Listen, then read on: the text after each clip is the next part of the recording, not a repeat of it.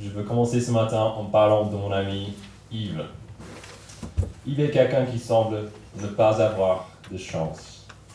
Il a fait l'une des meilleures écoles de, la France, mais il galérait à trouver un boulot qui soit digne de son éducation. Et enfin, il a accepté un poste qui lui paie pas même la moitié de ce qu'il attendait. Il me dit souvent qu'il sort au resto, il est vraiment maladroit avec les menus, les cartes et tout ça. Et du coup, à chaque fois, il commande un repas insuffisant. Et donc, il revient chez lui affamé. Il m'a raconté une fois par rapport à un investissement gagné d'avance, il a mis tout son argent, mais parce que c'était lui, il a tout perdu. Et je me souviens qu'une fois, on était ensemble en atelier au ciné, et il voulait acheter une barre chocolatée à à un distributeur automatique. Il a mis sa pièce dans la machine, le code aussi, ce qu'il voulait. La machine tournait, la barre s'approchait. Mais bien sûr qu'elle n'est pas tombée. C'est juste, elle était coincée. Et c'est juste exactement ce qui se passe avec Yves. On est allé chercher de l'aide. Et en revenant avec quelqu'un du staff, vous savez quoi? La barre n'était plus là. C'est juste Yves, quoi. C'est un mec pour qui rien ne marche. Heureusement, pour, heureusement pour lui, mon ami Yves n'existe pas. Et c'est peut-être malheureusement pour certains parmi vous qui aiment les souffrances des autres. Et c'est vous ce matin, vraiment honte à vous, c'est pas bien. Cependant, bien que Yves n'existe pas, nous allons regarder un peuple qui était comme lui dans notre texte dans le livre d'Agé. Rien ne marche pour eux non plus. Et c'est bien pire parce que leur souffrance était vraiment pire que celle de Yves. Et c'est encore pire. Et encore pire que leur souffrance. C'est leur origine divine. Ce matin, nous allons voir dans deux points que Dieu corrige son peuple afin de réveiller leurs esprits. Et aujourd'hui, nous commençons une petite série sur Agé. Ça va prendre deux semaines. Et Agé est l'un des douze euh, petits prophètes, comme Tim nous a dit. Et c'est pas parce qu'on connaît les tailles de ces prophètes qu'on dit les petits prophètes. Non, c'est parce que leurs livres sont vraiment plus petits que les autres, que les autres prophètes. Et dans le cas de Agé, son livre n'est que de 38 versets. Agé et aussi Malachi, euh, on va commencer la série comme Tim nous a, Tim nous a dit il y a dans deux semaines. Ces deux, ces deux prophètes, ils vivaient ce temps après le retour d'exil des Juifs. Et euh, nous avons déjà étudié la, péri- la période juste avant l'exil dans notre série sur Ésaïe. On a pris les chapitres 1 à 39. Et cette période a été définie par des avertissements de l'Éternel concernant le péché du peuple. Euh, et juste, l'Éternel leur a dit à plusieurs reprises, il y, a, un exil qui va venir si vous ne repentez pas. Mais malgré quelques moments temporaires de repentance, en l'an 605 avant Jésus-Christ, et à plusieurs reprises avant et après la destruction du temple en l'an 586, les Juifs ont été exilés à Babylone. Ils restèrent là-bas 70 ans, et puis le nouveau roi Cyrus les a laissés revenir en Judée en accord avec les prophéties du prophète Jérémie et Ésaïe aussi. Les livres dans euh, l'Ancien Testament de Néhémie et Esdras racontent ce retour du peuple. Le peuple a reconstruit le mur de Jérusalem, c'était le travail de Néhémie. Ils ont aussi recommencé commencé la reconstruction, la reconstruction du temple. Ils étaient vraiment zélés aussi pour ce travail, jusqu'au point de pleurer quand ils ont entendu la loi de Dieu de nouveau. Il semblait que rien ne pouvait le stopper. Mais leurs amis, grâce à une correspondance avec le nouveau roi, a eu- ont eu un décret royal pour arrêter la construction. Et donc le temple, la maison de Dieu, reste en ruine pendant 16 ans. Regardons donc la suite de cette histoire dans le livre d'Agé. On commence avec ce premier verset euh, et le point que Dieu corrige son peuple. Regardez avec moi ce verset 1. La douzième année du règne de Darius, le premier jour du sixième mois, la parole de l'Éternel fut adressée par l'intermédiaire du prophète Agé au gouverneur de Juda, Zorobabel, fils de Shelatiel, et au grand prêtre Josué, fils de Jotsarak. Il y a quelques informations clés qu'on peut tirer de ce premier verset. D'abord, ici, Agé nous donne une date exacte, ce qui est une caractéristique chez lui.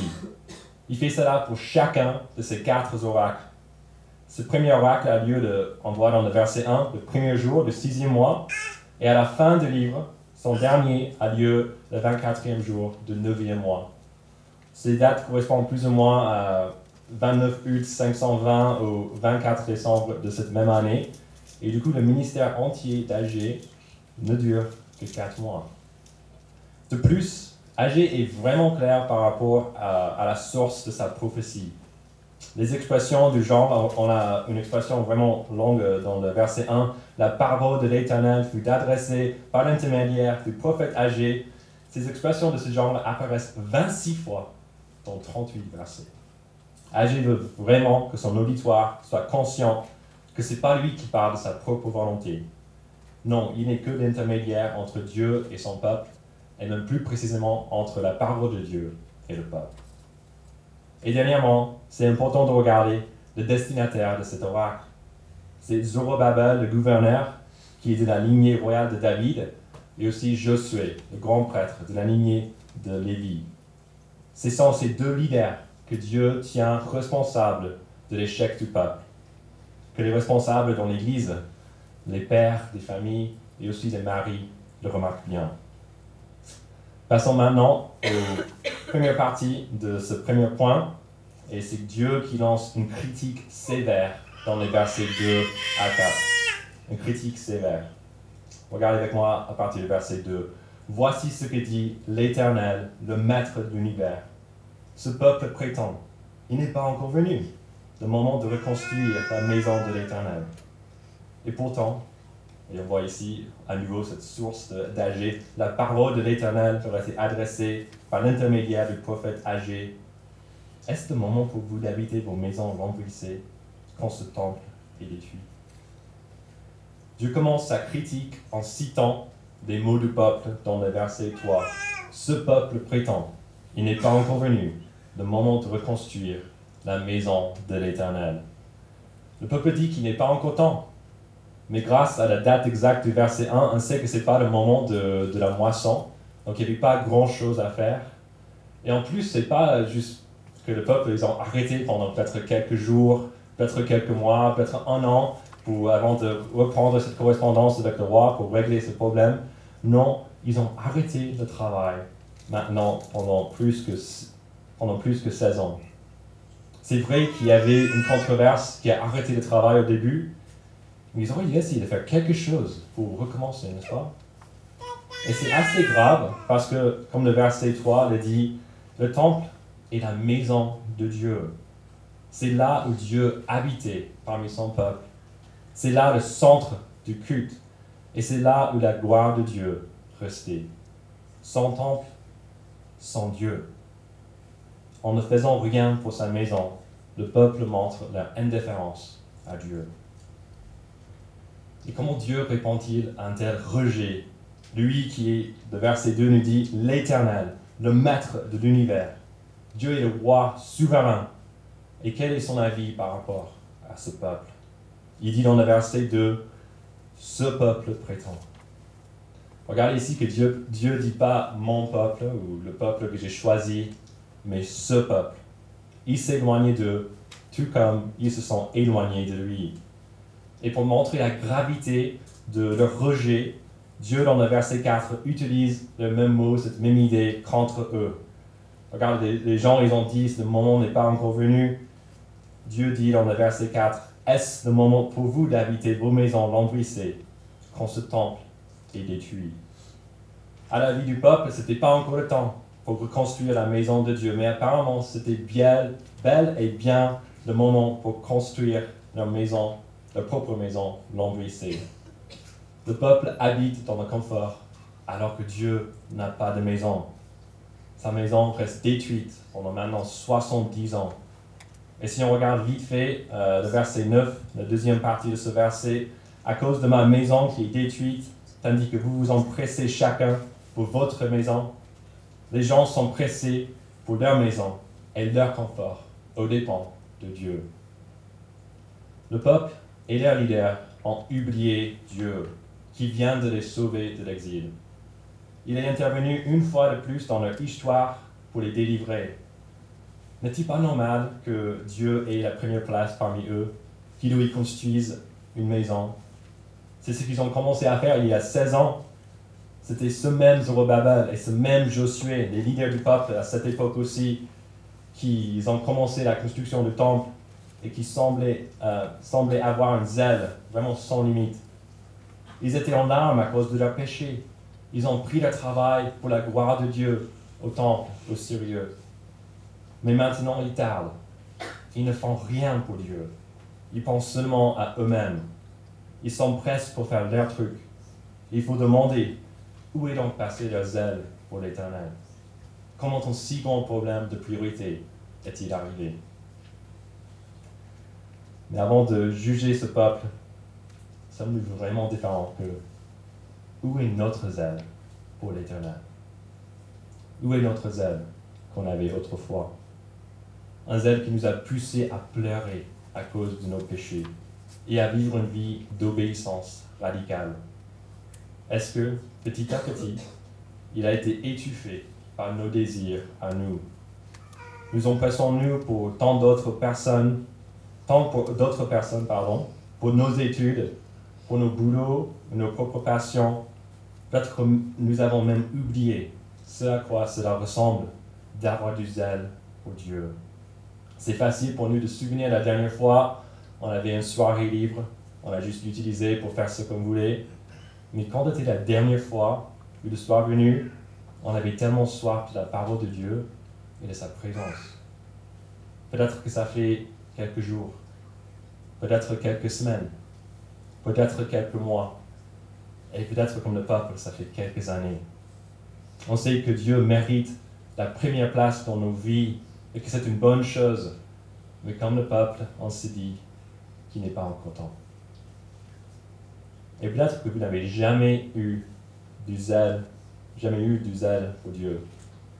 Nous avons assisté à quelques cultes et nous nous posons des questions, mais nous ne savons même pas ce que ça veut dire d'avoir du zèle pour Dieu parce qu'on ne l'a jamais connu. On est nos propres maîtres.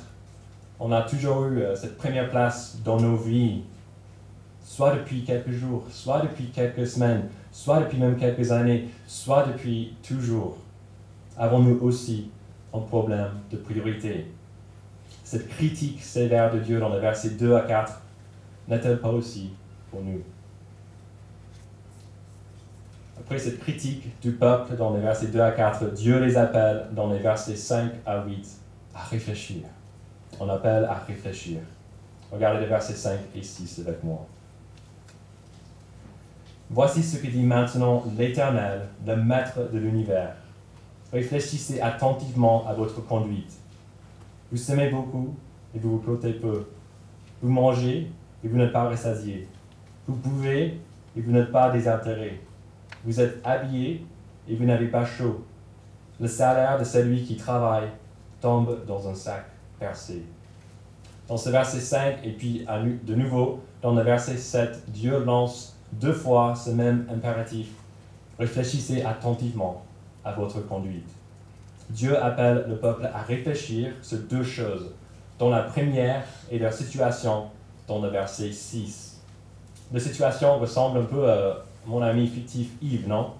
Il faisait tout ce qu'il faut normalement pour avoir du succès. Regardez ce verset 6.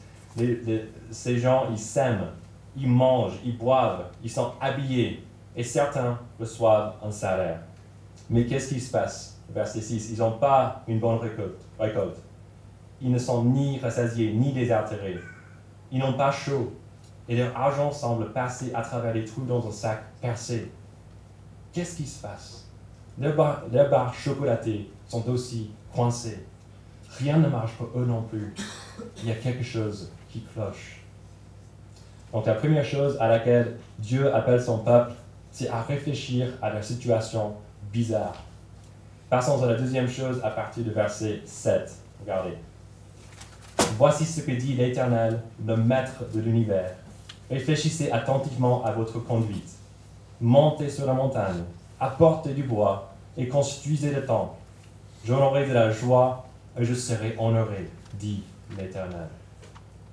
Dieu appelle son peuple à réfléchir à leur échec concernant le temple.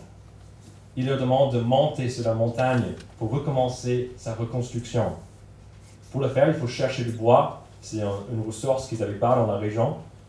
Et Dieu appelle les gens à faire tout cela parce que quand le temple sera reconstruit, Dieu dit au verset 8, J'en aurai de la joie, mais je serai honoré, dit l'Éternel.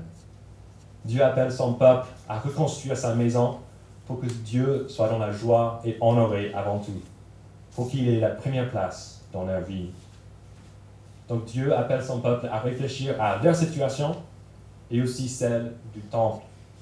Mais quel est le lien entre leur bien-être et la maison de Dieu? On verra ça clairement dans les versets 9 à 11 avec l'explication de la correction de Dieu. Regardez la partie du verset 9. Vous comptiez sur beaucoup et vous avez eu peu. Vous l'avez rentré chez vous, mais j'ai soufflé dessus. Dieu est au courant de la situation bizarre et infructueuse de son peuple. En fait, il est plus qu'au courant. Il dit que c'est lui la cause de tout le désordre dans leur vie. La raison pour laquelle ils ont eu peu, c'est parce qu'à la fin du verset 9, Dieu souffle dessus.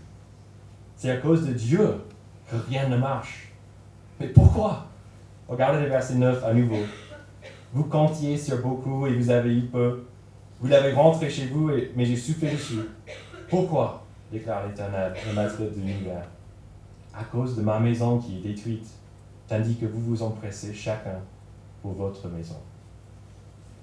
Dieu corrige son peuple à cause de leurs problèmes de priorité. Ils pensent à eux-mêmes.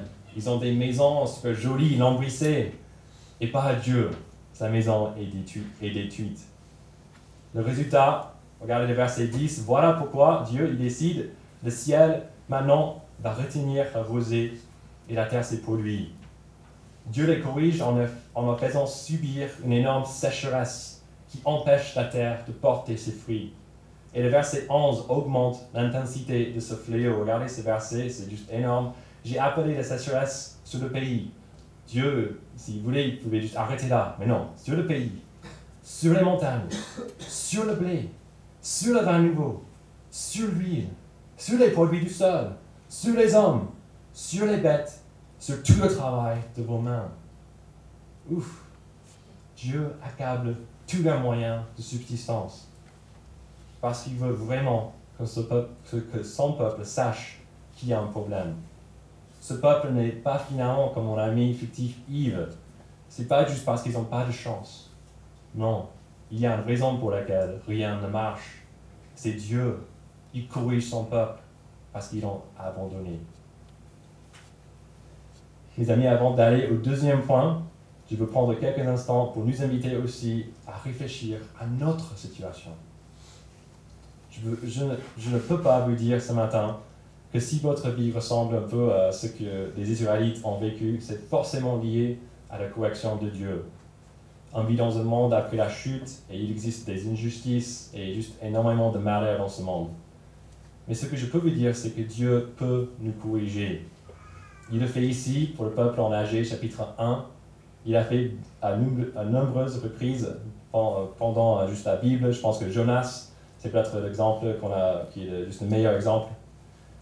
Et peut-être que c'est à cause de Dieu, que c'est Dieu, notre, la cause de notre malheur en ce moment. Il veut que nous, comme l'auteur des Hébreux, au chapitre 12, verset 1, dit que nous rejetons tout fardeau et le péché qui nous enveloppe si facilement. Et si on ne le fait pas, si on s'attache plus au péché qu'à lui, s'il y a un problème de priorité, il nous corrigera. Plus tard, dans ce même chapitre, les versets 4 à 6 disent Vous n'avez pas encore résisté jusqu'au sang dans votre combat contre le péché, et vous avez oublié l'encouragement qui vous est adressé comme à des fils. Mon fils, ne méprise pas la correction du Seigneur, et ne, et ne perd pas courage lorsqu'il te reprend. En effet, le Seigneur corrige celui qu'il aime. Il punit tout ce qu'il reconnaît comme ses fils. La correction de Dieu est une bonne chose parce qu'elle a un bon but. Ce n'est pas pour nous faire du mal, non, c'est pour nous empêcher de faire plus de mal. Comme la correction d'un parent, la correction de Dieu, c'est pour le bien de son peuple. Et sa correction nous encourage aussi parce qu'elle confirme notre identité en tant qu'enfant de Dieu. Si on a des problèmes dans nos vies, si tout semble sans dessus, dessous, ça peut être une grâce de Dieu pour nous pousser à lui de nouveau ou pour la première fois. Inversement, si tu vas bien, ce n'est pas forcément un signe de bénédiction. Peut-être qu'on est loin de Dieu et donc loin de sa correction. Peut-être qu'on ne fait pas partie du peuple de Dieu, parce que quand son peuple est loin de lui, Dieu les corrige. Venons-en au deuxième point, et je vous promets que ça ira plus vite que le premier. Après tout, il n'y a que quatre versets qui restent, les versets 12 à 15, qui nous révèlent que Dieu corrige son peuple afin de réveiller leurs esprits. Le peuple vient d'entendre la parole de Dieu. Ils ont reçu une critique sévère. Ils ont été invités à réfléchir à leur situation pour voir que leur malheur vient de Dieu lui-même. Le peuple a un gros problème de priorité. Ils ont oublié le maître de l'univers pour devenir leur propre maître. Mais maintenant, après 16 ans, le maître de l'univers est de retour. Comment ce peuple lui répond-il? Regardons le verset 12. Zorobabel, fils de Shelatiel, le grand prêtre Josué, fils de Jotsadak, et tout le reste du peuple écoutèrent la voix de l'Éternel, leur Dieu, et les paroles du prophète âgé conformément à la mission que l'Éternel, leur Dieu, lui avait confiée. Et le peuple fut saisi de crainte devant l'Éternel. Les leaders et les restes du peuple écoutèrent la voix de l'Éternel, leur Dieu. Ils se rendent compte que Dieu a raison. Le reproche de leur Dieu est, juste. Et ne manquons pas ce petit changement suite à sa correction. L'Éternel est de nouveau leur Dieu. Mais ils ont vraiment fait des bêtises. Ils sont coupables devant le Maître de l'univers. C'est pourquoi à la fin du verset 12, quelle est leur réaction? Et le peuple fut saisi de crainte devant l'Éternel. C'est la seule réponse raisonnable pour ce peuple. Ils sont pris en flagrant délit par leur maison lambrissée alors que Dieu, alors que le temple reste détruit. Ils ne peuvent rien faire sauf être saisis de crainte devant leur Dieu. Mes amis, cette position est celle que Dieu veut que nous ayons. Il sait même, il sait mieux que nous, pardon, que nous sommes pécheurs, que nous ne pouvons rien faire pour améliorer notre situation. Il sait que nous avons besoin de lui et de sa grâce. Et vous savez quoi?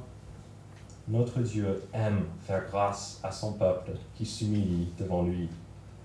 C'est à ce moment-là qu'il peut montrer la grandeur de sa compassion et la gloire de sa grâce. Dieu n'a pas honte d'être le Dieu des âmes. Et donc, quelle est la réponse de Dieu au verset 13 Agé, le messager de l'Éternel, dit au peuple, d'après l'ordre de l'Éternel, je suis moi-même avec vous, déclare l'Éternel.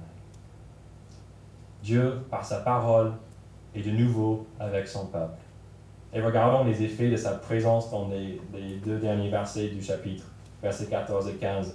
L'Éternel réveilla l'esprit du gouverneur de Juda, Zorobabel, fils de Shealtiel, l'esprit du grand prêtre Josué, fils de Jotzarak, et l'esprit de tout le reste du peuple. Ils vinrent, ils se mirent à l'œuvre dans la maison de l'Éternel, le maître de l'univers, leur Dieu, le 24e jour du sixième mois, la deuxième année du règne de Darius. Dieu réveille les esprits de Zorobabel, de Josué et de tout le peuple. C'est lui qui leur donne tout ce qui est nécessaire pour répondre à son appel à reconstruire le temple. Ils ont tardé pendant 16 ans sans lui, mais après ce réveil divin, après la proclamation de la parole de Dieu, les gens se mettent à l'œuvre après seulement quelques jours. La correction de Dieu était sévère, mais elle a été efficace parce que Dieu corrige son peuple afin de réveiller leurs esprits. Et nous, comment répondons-nous à Dieu ce matin concernant notre problème de priorité? Peut-être qu'on habite dans des, appartements, on n'a pas des maisons lambrissées, mais on s'empresse tous pour autre chose que Dieu. Ou on a tous abandonné Dieu, et du coup on est, on est tous coupables devant lui. Que fait-on? On peut essayer de se cacher, de faire semblant qu'il n'y a pas de problème, de continuer à vivre sans Dieu parce que le temps n'est pas encore arrivé. On peut le faire, mais cela ne change pas la réalité que notre problème devant Dieu est encore là. Et que soit il nous corrigera, et si on est ses enfants, soit un jour il sera trop tard pour nous d'en devenir. On peut aussi essayer de nous changer nous-mêmes.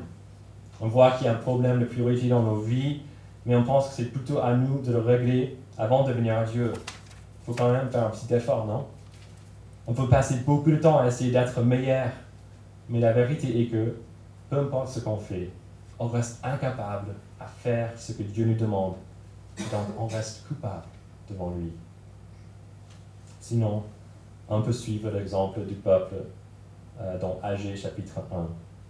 Ils sont venus à Dieu avec crainte après avoir réalisé leur péché. C'est tout ce que Dieu nous demande parce que c'est tout ce que nous pouvons faire. On ne peut pas nous cacher de Dieu, on ne peut pas nous changer non plus, seulement Dieu ne peut. C'est pourquoi il nous corrige pour qu'on arrive à une compréhension de nos péchés et de notre incapacité. Cela nous pousse humblement à genoux devant lui, avec une crainte qu'on mérite son jugement. Si on est ici ce matin, si on se sent épuisé par nos péchés, si on ne sait pas trop quoi faire, vous savez quoi? C'est génial. C'est exactement où Dieu veut qu'on soit. C'est envers de telles personnes qu'il fait grâce.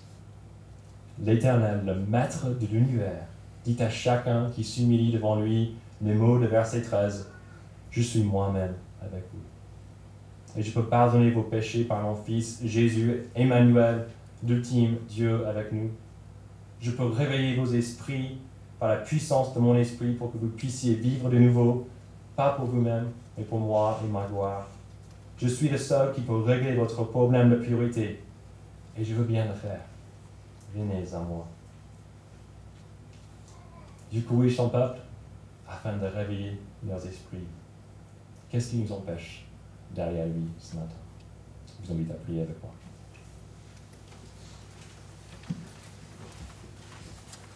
Père, on a tous un problème de priorité. Et du coup, on a tous besoin de toi. Pour tes enfants présents ce matin qui t'ont laissé à côté, je prie que par ta correction, ils puissent revenir à toi. Donne-leur d'être humbles et réveiller leurs esprits. Pour tes enfants qui sont près de toi en ce moment, je prie que ce texte puisse être un avertissement pour eux, qui n'arrêtent pas de dépendre de toi, mais qui restent humbles devant leur Dieu. Et pour ceux qui n'ont jamais pris la décision de te suivre, je prie que par ta grâce et ton amour, tu puisses faire éclater ce qui les empêche de venir à toi. Aide-les par, la vérité de ta parole à voir leurs problèmes de purité et leurs péchés. Aide-les à te voir pour qui tu es, le glorieux maître de l'univers qu'ils ont offensé et aide-les à voir Christ, celui qui nous donne accès au pardon et à toi. Réveille leurs esprits pour qu'ils puissent changer leurs attitudes et placer la foi en Jésus-Christ. Fais-tu cela pour notre bien éternel, mais même plus pour que tu sois dans la joie et que tu sois honoré avant toute autre chose. Amen.